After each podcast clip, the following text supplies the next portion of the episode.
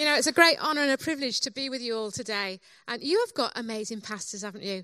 I mean, Dave and Julia, you are truly amazing people and so humble as well.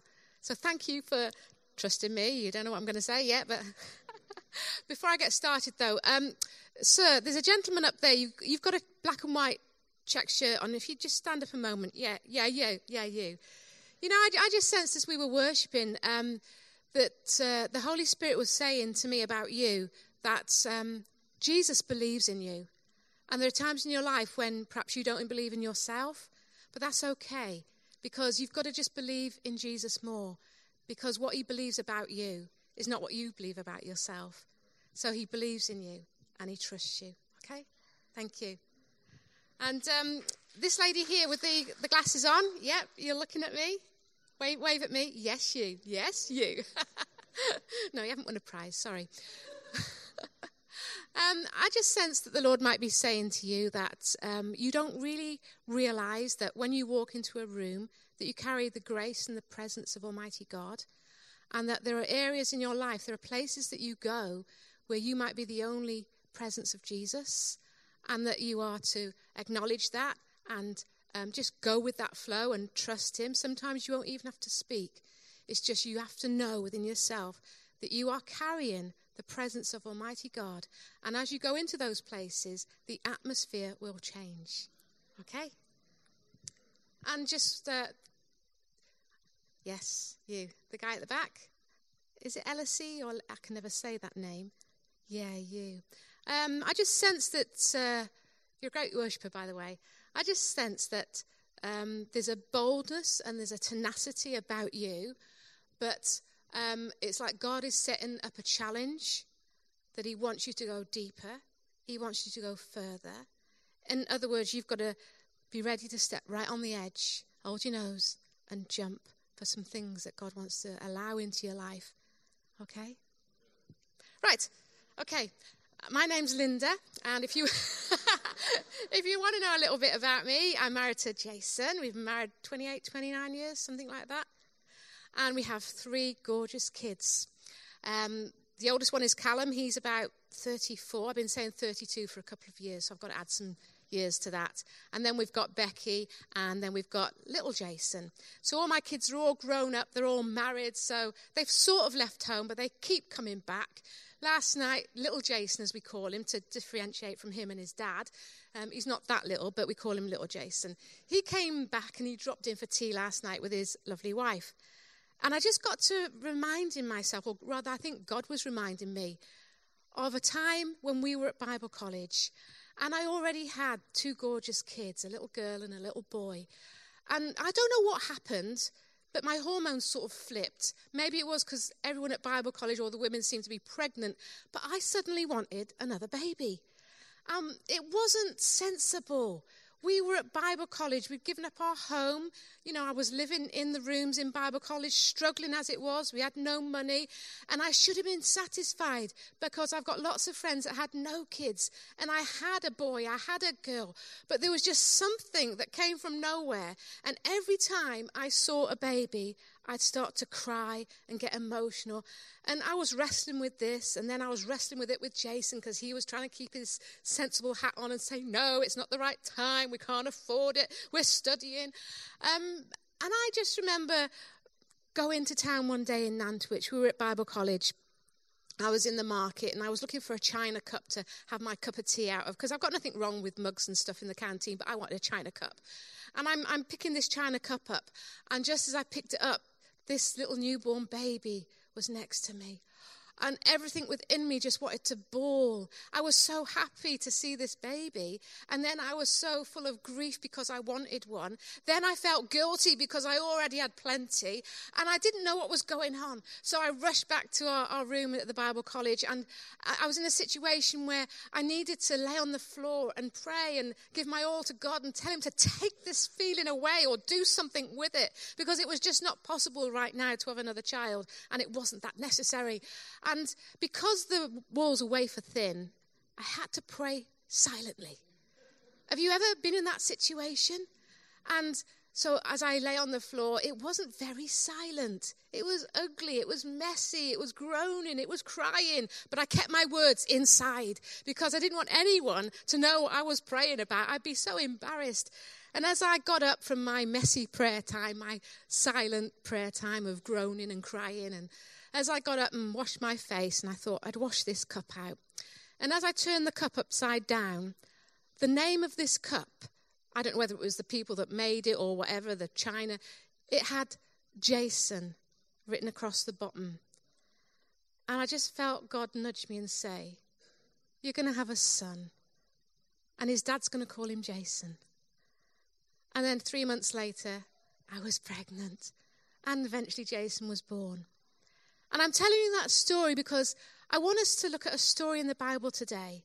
And if you've got your Bibles with you, whether it's on iPad or iPhone, I don't really care, or you might even have paper. Let's have a look at the book of Samuel. So it's 1 Samuel, chapter 1 and I'll scoot through it as fast as I can. There was a certain man from Ramathaim, a Zephite from the hill country. You can tell I'm not very good at saying these names of Ephraim, whose name was Elkanah, son of Jerome, the son of Elihu, the son of Tohu, the son of Zuph, an Ephraimite. He had two wives. That's a problem right there. One was called Hannah and the other Peninnah. Peninnah had children, but Hannah had none. Year after year, this man went up from his town to worship and sacrifice to the Lord Almighty at Shiloh, where Hophni and Phinehas and the two sons of Eli were the priests of the Lord. Whenever the day came for Elkanah to sacrifice, he would give portions of meat to his wife Peninnah and to all his sons and daughters. But to Hannah he gave a double portion because he loved her, and he was saying, There, there, never mind, I'll compensate for your inability to have children. And the Lord closed her womb. Because the Lord had closed Hannah's womb, just in case you didn't get it, that God was the one that was at fault here, God was the one who had closed her womb, he says it twice. The Lord had closed her womb because the Lord had closed Hannah's womb. Her rival kept provoking her in order to irritate her. Anyone been irritated by any rivals in their lives? This went on year after year. Whenever Hannah went up to the house of the Lord, her rival provoked her until she wept and she would not eat. You know, she'd been given double portions. What a waste. She didn't eat any of it. Her husband Elkanah would say to her, Hannah, why are you weeping? Why don't you eat? Why are you so downhearted? Don't I mean more to you than ten sons? It would have been better if he'd have flipped it and said, You mean more to me than ten sons. You see, even her husband couldn't give her what she really needed. Once they had finished eating and drinking in Shiloh, Hannah stood up. Now, Eli the priest was sitting on his chair by the doorpost of the Lord's house. Not a good place for a priest, by the way, to be sat down. He should have been in the throes of it. In her deep anguish, Hannah prayed to the Lord, weeping bitterly, and she made a vow, saying, Lord Almighty, if you will only look on your servant's misery and remember me and not forget your servant, but give her a son then I will give him to the Lord for all the days of his life, and no razor will ever be used on his head. And she kept praying to the Lord, and Eli observed her mouth, and Hannah was praying in her heart, and her lips were moving, but her voice was not heard. Maybe she was embarrassed too about what she was praying about. Maybe she didn't want people to hear, especially Eli, because what she was praying would affect Eli's life. Eli thought she was drunk and said to her, How long are you going to stay drunk? Put away your wine. Not so, my lord. I love it that she's bold enough to contradict the man of God. Not so, my lord, Hannah replied. I am a woman who is deeply troubled. I have not been drinking wine or beer. I was pouring my heart out to the Lord. Do not take your servant for a wicked woman. I have been praying here out of my great anguish and grief. Eli answered, Go in peace, and may the God of Israel grant you what you have asked of him. Now, off she goes she smiles, she eats her dinner, because she takes him at his word. Even though she knows that this priest is not walking right with God, she knows that it's a sign from God that God Almighty has heard her anguish, has heard her prayer, even if she didn't say it with words. And do you know, do you know, church, that sometimes you're in positions where you don't even have to utter physical words? but God hears your heart. And sometimes He hears your heart before you even hear your heart. Now, this wasn't a good setting. At the time, Israel was battle weary. They'd had six judges so far, and the last one, Samson, had left them in chaos and civil war and murder and debauchery and lawlessness. They'd had six leaders, and none of them had, had attained lasting peace. None of them had caused this nation Israel to be reverent to God Almighty. They came and they went, the good, the bad, and the ugly. Yet Israel was now in a mess. Enemies camped all around. And into this environment, there was not one good leader, not one godly leader, not one man or woman that really feared the Lord that was in a position to lead the people, not politically and not religiously. And into this environment, we find the character Hannah. And even in Hannah's life herself, shall I get my box myself? That's all right. I'll just get my box. Even in Hannah's life herself, she had pain. She had misery. She had rejection. She had failure.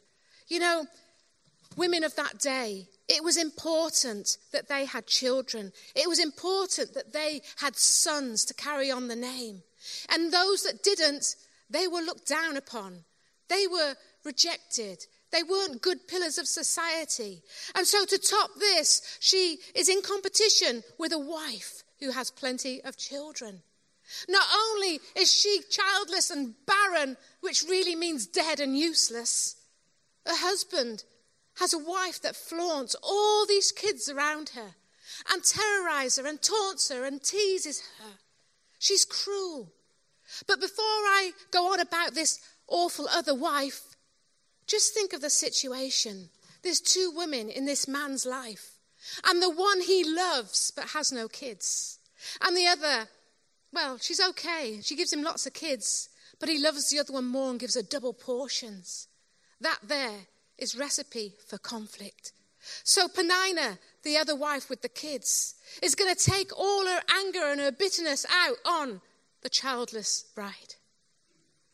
And there are times in our lives where we get hurt, where things are said over us, where the people that love us, the people that are supposed to encourage us, the people that are supposed to strengthen us, where they say stuff that's hurtful and meaningful. And even when they say sorry, sometimes we just collect it and we, we carry it around our lives and it gets heavier and heavier. But year after year, this woman was beaten down. She was trodden. I don't think she could even lift her head up high. Year after year, she'd go to the house of God to worship. Year after year. I don't know about you, but there have been rare occasions in my life where I've been in the middle of church with all the singing, with all the dancing, with all the joyful noise, but in my heart, I have been hurting and I've been in pain. And at those times, I'm afraid, church, when you're feeling alone, it's very isolating to be in the house of God with so much pain when there should be so much joy. So every year, year after year, she'd pick herself up and she'd travel along with this dysfunctional, feuding family. And she knew what was coming. She knew the jibes and the taunts were coming. She knew that it would be blatantly obvious to everyone at Shiloh that she was the woman that was barren, that was dead, that was useless. And she'd be compared to. And there would be whispers and there would be pointing. And she'd carry her bag of hurt. She carried a box of hurt and pain and shame and disgrace. But I got to tell you, year after year, she kept showing up. She kept showing up to church when she was miserable. She kept showing up to church when people was hurting her. She kept showing up to church when even God wasn't coming through for her. She was praying, she was praying, she was praying, and she was asking, and she was desperate, and she was pleading, Lord, Lord, Lord. Year after year, she kept turning up with her bag of pain. Year after year, she trundled back home, still holding on to a bag of pain. Sometimes in our lives, it gets a bit like that. We come to church even with our bag of pain, and we leave these doors, and that bag of pain is still with us. The situation hasn't changed, the circumstances hasn't changed, the people haven't got any better around us. And our bag just gets heavier and heavier. But I've got to encourage you, church, keep showing up. It doesn't matter if you show up in this place miserable. Pastor Dave's going to be okay with that, aren't you? It doesn't matter if you show up weeping and carrying your bag of taunts and what the office people have said about you, what the neighbours have said about you, what people have done to you. It doesn't matter if you keep showing up. But, my friend, you have got to keep showing up. Because one particular year, it all changed. They all went to Shiloh as normal, year after year. The family with all the problems that look so good on the outside. Do you know any families like that? I remember, I shouldn't disclose this to you, so don't tell anyone else, will you? But in our early days of being Christians, and we had babies to feed and nappies to pack, and we had to rush off to church and do all sorts of other things. And we'd be screaming at each other, Have you got the bottles? Have you got the nappies? I told you to. And then we'd come out into the front door church. Praise the Lord! Praise the Lord! Kick the kids to smile. No, it wasn't that bad. All the time, carrying our bag of stuff. Hide it while we talk to you. But all the time, Hannah was carrying her pain. And this particular year was no different. As they sat down ready to eat, the moment she was given a double portion, her sister wife started. Nee, nee, nee, nee, nee. I've now got my ninth child. What about you? And she started to weep. She started to weep uncontrollably. The worship started. The band was dancing. The people were joyful. They were praising God. And she was weeping inside. But something, something inside her snapped. I don't know what it was, but I love it because she stood up. There comes a time in our life where we say enough is enough. There comes a time in our life where we've got to get up, wipe ourselves down, and stand and say, No more, no more, no more. Something has got to change. It's usually us, by the way, that's got to change. But I love it it says in the Bible, Hannah stood up. It might say in your version, she stood up, but she stood up. In other words, she wasn't settling for the status quo. She wasn't having any more of it the way it always is. That was enough. The other good thing about this woman, she didn't bite back. She didn't bite back at her, no, I can't say that word, at her nasty sister wife. She didn't bite back at her husband for not sticking up for her. Because she realized something, something that probably could have been even more painful, something that could have caused some of us to backslide. She realized that no, it wasn't her husband's fault. It wasn't even Peninnah's fault. It wasn't even her fault. She was barren because the Lord had closed her womb. I don't know about you, but if that thought dropped into my spirit, I'd feel even more abandoned. I'd feel even more rejected. I'd feel even more hopeless. If, if God's against me, then I've got no hope. But what can I do? But I don't know. Maybe it was God's grace working in her because it caused her to stand up. And she ran from that table, she ran from that feast, and she ran to the house of God where the priest was ministering, should have been ministering. Because she knew that if she was going to get rid of her box of pain, if she had to stop carrying this pain around, then she needed to go to the source. She needed to go to the one who could change things. She needed to go to the one whose fault it was. So she ran to the house of God. And when she got to the house of God, what did she do there? She did a bit what I did. She didn't know what to say. Maybe the pain in her heart was just so void of words. It was so deep, the pain, that she couldn't put it into, articulate into words. Maybe she just didn't understand. Well, I wouldn't understand either. But there she was at the feet of God, crying to Him. It says that she poured out her spirit, she poured herself out. What I think she did was pour out all the anger, all the bitterness, all the pain, all the questions. She just poured it out and poured it out and poured it out. I know the Bible talks to us about times when we don't know how to pray and we just groan. That was Hannah right at this moment. Words failed her. The pain was too deep to vocalize. There was silence on the outside, but inside there were torrents of words that just wouldn't unfold. I can imagine her shouting inside and saying, Hey, I'm hurting in here, and it's your fault, and I can't go to anyone else.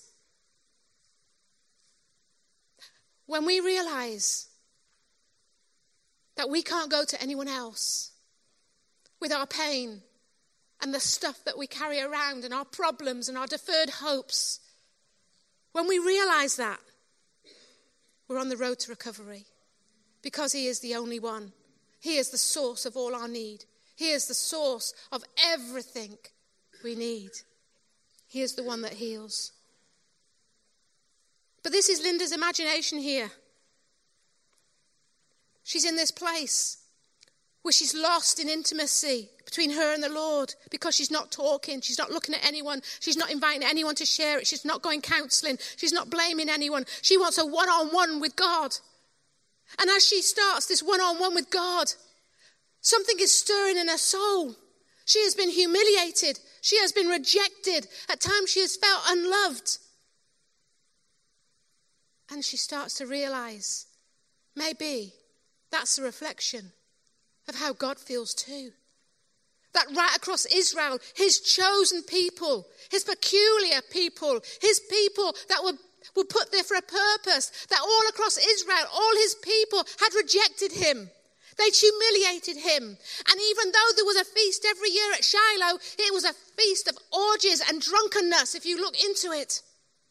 And here, across all these people, across the priests and the leaders, there is one despised, downbeaten woman who seems to recognize the heartbeat of God when everyone else in their joyful worship has missed it. She is locked away in intimacy with the Lord of Lords, the King of Kings. And I just sense in my spirit in those moments that she got a glimpse of God's heart, a glimpse of God's pain, a glimpse of God's suffering. Not only did God identify with her and know the pain she was going through, she was starting to identify the pain that was in God's heart. And then she realized, Lord, you have closed up my womb because you drew me to this place for such a time as this. If I'd have had children, I would have never have needed to seek you like this. But now, because I am so desperate, now because I know that you are the only one to go to, I have made this time to be intimate and listen to your heart. And I see, Lord, that we share the same heart condition. Now, maybe that's a bit of preacher's liberty. But the reason why I think that is because when words do come to her, this is what she says Lord Almighty, Lord of hosts, if you will look on your servant's misery and give me a son, then I will give him to you, Lord, all the days of my life. Up to this point, I thought that Hannah's barren story was like many other barren stories in the Bible when we read about Sarah, Abraham's wife, and she laughed when God said that she was going to have a baby. When we look at uh, Rebecca And uh, she, she declares, Give me a child or I'll die. So she's blaming her husband. And as we go through all the women of the Bible, they are desperate, and God comes through and blesses them with a, a child. But not one of them says, Give me a child so I can give him to you. Something in that prayer encounter, that intimacy, changed her heart forever. That maternal mother need inside of her now went beyond just having a child, a baby for herself. It went beyond having a son and heir for her husband, which is what would have given her credibility. It goes beyond getting revenge on her sister wife and saying, Yeah, I've got one too. No, it went all beyond that. Something shifted in the reason for her desperation, the reason for her need. Now she wanted God to fulfill her need so she could bless God. I don't get that. I'm a mother. I've had kids. I'm not sure that I could have done that. Lord, give, give, me, give me some more children and I'll give them back to you for the days of their life. Then maybe I have done that as I've prayed for them. But Hannah's name means grace. And sometimes God puts a grace on our lives for something extraordinary, something peculiar just for us. And we can't look around and measure ourselves and our callings against everyone else because we are individual and God looks at us individually and He puts His grace upon us in an individual, intimate way. And upon Hannah's life was an amazing grace. It's amazing. I just can't get over it. That year after year, she'd wanted and cried for a baby of her own. And when she gets to that moment of exchange with God, she's willing to give that thing away. But the way she addresses him, she says, Lord Almighty. Now, in our Bibles, we'd think, so what? That's normal. Ah, but that's not really the true rendition. If you look back into Hebrew, if you look back into Old Testament, the original, it actually says Lord of hosts. And even that is not enough. What Lord of hosts really means is Jehovah Sabaoth. Now, that means nothing to you, does it? It's nothing to do with the Sabbath, by the way. But when you unpack Jehovah Sabaoth. It means the Lord commander of heaven's armies of angels. She's not gone to God as Jehovah Jireh, my provider, provide me with a son. She's not gone to God, Jehovah Rapha, Lord, heal my womb. She's not even gone to God as Jehovah Shalom, give me peace in this situation. No, she has gone for the warrior heart of God. She has gone for the commander heart of God. She knows that this is beyond her battle. She has gone directly to heaven. She doesn't want this war waged on earth in the natural. She wants this war waged in the heavens in the supernatural. And to do that, she needs to call on a supernatural God. She needs to remind her God that He is the Lord God, commander of heaven's armies of angels. There are many things that we pray for. And in our English language, we are limited as we say God, Jesus. But for the Hebrews, they had specific names for specific characters of God. And this is what she rains down she is pulling down the commander in chief, the commander of a mighty army. She is ready for warfare, but she is not going to battle in her own strength. And there are too many times, saints, that we try and battle our problems in our own strength. The battle is not mine. The battle was not Hannah's. The battle is the Lord's. She is the first person in the Word of God to address God by this name. She sets the bar for prophets after her. Isaiah and Jeremiah and Zephaniah, they all start to click on to this word, this new name, and they start to use this name so much through the prophecies. It took a woman, just saying.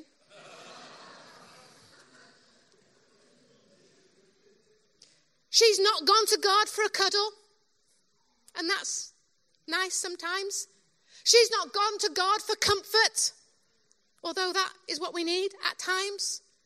She's gone to God to tell him to get his sword, to get his army together, and to fight because she's realized that this is now not just about her need.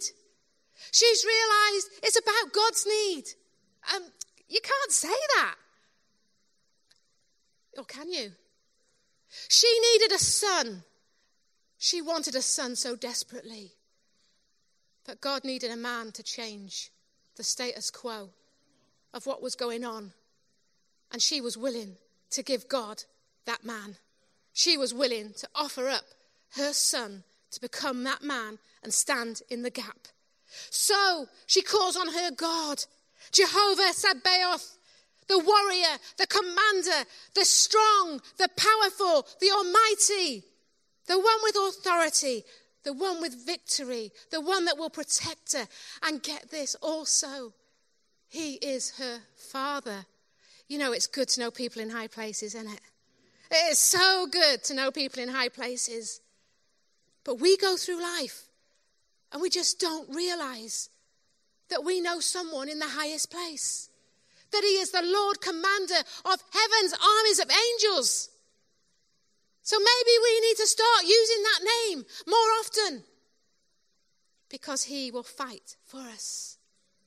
Military.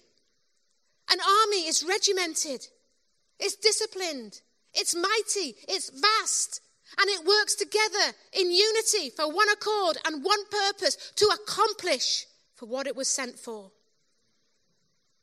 Even the Israeli Defense uh, Force today uses that same Hebrew name. Okay? Folks, we're in a spiritual battle. There are times in our lives where it just won't do trying to work it out in the natural. We need to go to heaven. We need to call down heaven. We need to enlist the strength of our Almighty God as our warrior God. So she gets up from her prayer time and she's happy. She trusts God. She believes Him. She goes away and she gets pregnant and she gets a son. And we should say, Amen, great story, that's the end. But it isn't. Because this woman, Hannah, she has carried around her pain and her shame. She has carried around her hurt all her life. And now she has gone to God and she has prayed and she is satisfied. And she knows that God Almighty has given her her prized possession. He's given her what she wanted. He's answered the desires of her heart. Isn't it a great feeling when God gives us the desires of her heart, our heart? Isn't there a sense of rejoicing and a renewed belief that what God can do? And I can just imagine her cradling her baby. This is what she'd asked for. This is what she was desperate for. This is what was going to take away her pain. This is what was going to take away her shame. This is what was going to make her accepted in society. But she takes this gift that God has given her and she takes it back to the temple and she places it back into God's hands. This is no mean feat. Those of us that are parents in this place, we understand this a little bit better. Can you remember when Jochebed, Moses' mother, had to leave him, had to send him off into the Nile? She had to let go of him, not knowing what his future would be. Hannah had to let go of her baby, probably three years old, maybe younger. She had to let go of him never to smell him so close, never to wake up with him the next day. She let go. You see, God gives us amazing stuff. Whether they're ministries, whether they're people, our heart's desires. He gives us the things that bless us. beyond measure. But, folks, here's the story that I think Hannah is trying to explain to us. Every good gift that God gives to us is ultimately His. Everything that God puts into our hands is ultimately His. And when we start to think it's ours and we don't let God in and we start to act like this is ours and you can't have a say, or I'm not going to give it away, I'm going to hold on to it so tightly, then it starts to wither and die.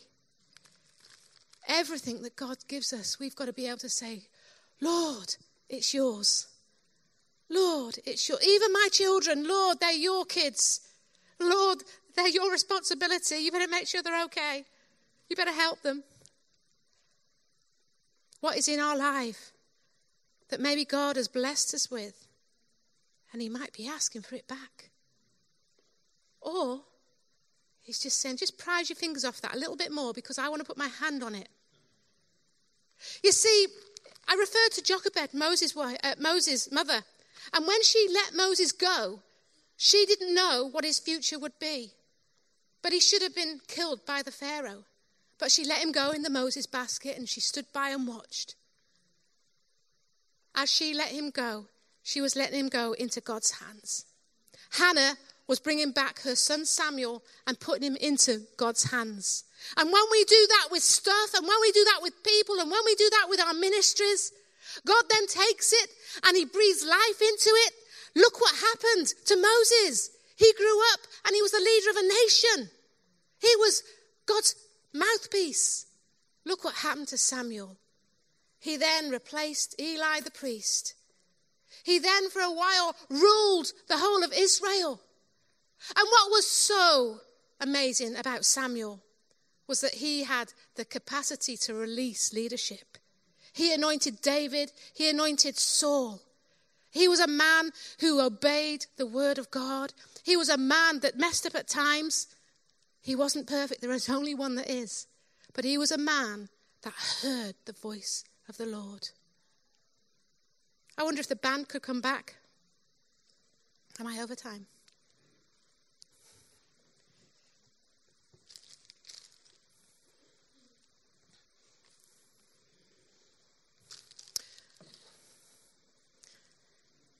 Before we opened up this scripture, what should be before it is not the book of Ruth, it should really be the book of Judges, because that's what it follows on from. And the last verse in the book of Judges says this All of Israel did what they wanted in their own eyes. And maybe God needed a man to change that scenario. And maybe he positioned Hannah with all her box of pain to a place of desperation where she would touch heaven, where she would come close to God's heart, and then she would see a better picture. And then she was in a place where she would lift up and she would ask for what she wanted, but she would be ready to give it back. God needed a man. Hannah offered that man. She gives him back, she lets him go into the hands of God. What is it that you need to let go today? Into the hands of God. You know, church, He knows your name, He knows you intimately, He knows every pain, He knows every heart's desire, He knows everything about your life. And maybe some of the obstacles are there to draw you closer to that place of intercession, that place of intimacy where God can reveal his heart to you. Would you just close your eyes as I pray?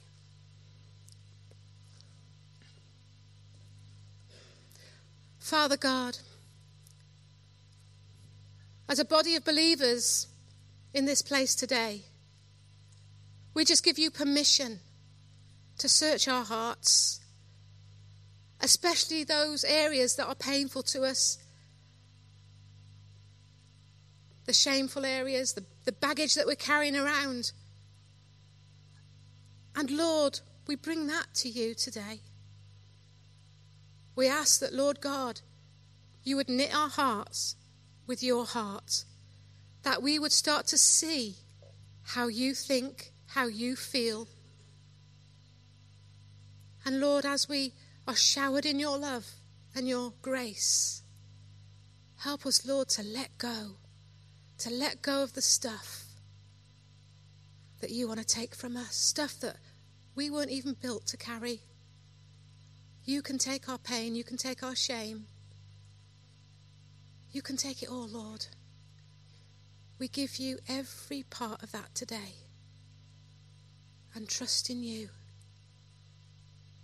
And that, Lord, this woman, Hannah, beaten down, yet you raised her up. And she gave back her son to you. That one day, Lord, you did the same for us. That you gave back your one and only Son, Jesus Christ, that we could have a relationship with you. And Lord, I just pray for anyone in this place today that is not 100% sure that they have that relationship with Jesus. If you are in this place today and you can't say 100% that you have this one on one relationship with Jesus Christ, I want you to just pray this prayer with me. And you can pray like Hannah did silently, no one can hear. Dear Lord Jesus, forgive me of stuff I've messed up with, even stuff I don't realize is against you, stuff you call sin. Forgive me, Lord. I ask you to come into my life.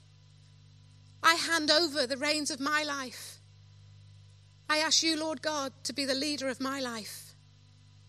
I ask you, Lord, to fill me with your Holy Spirit. Take control of my life. Take me into a relationship with you. In Jesus' name, amen. Thank you, church.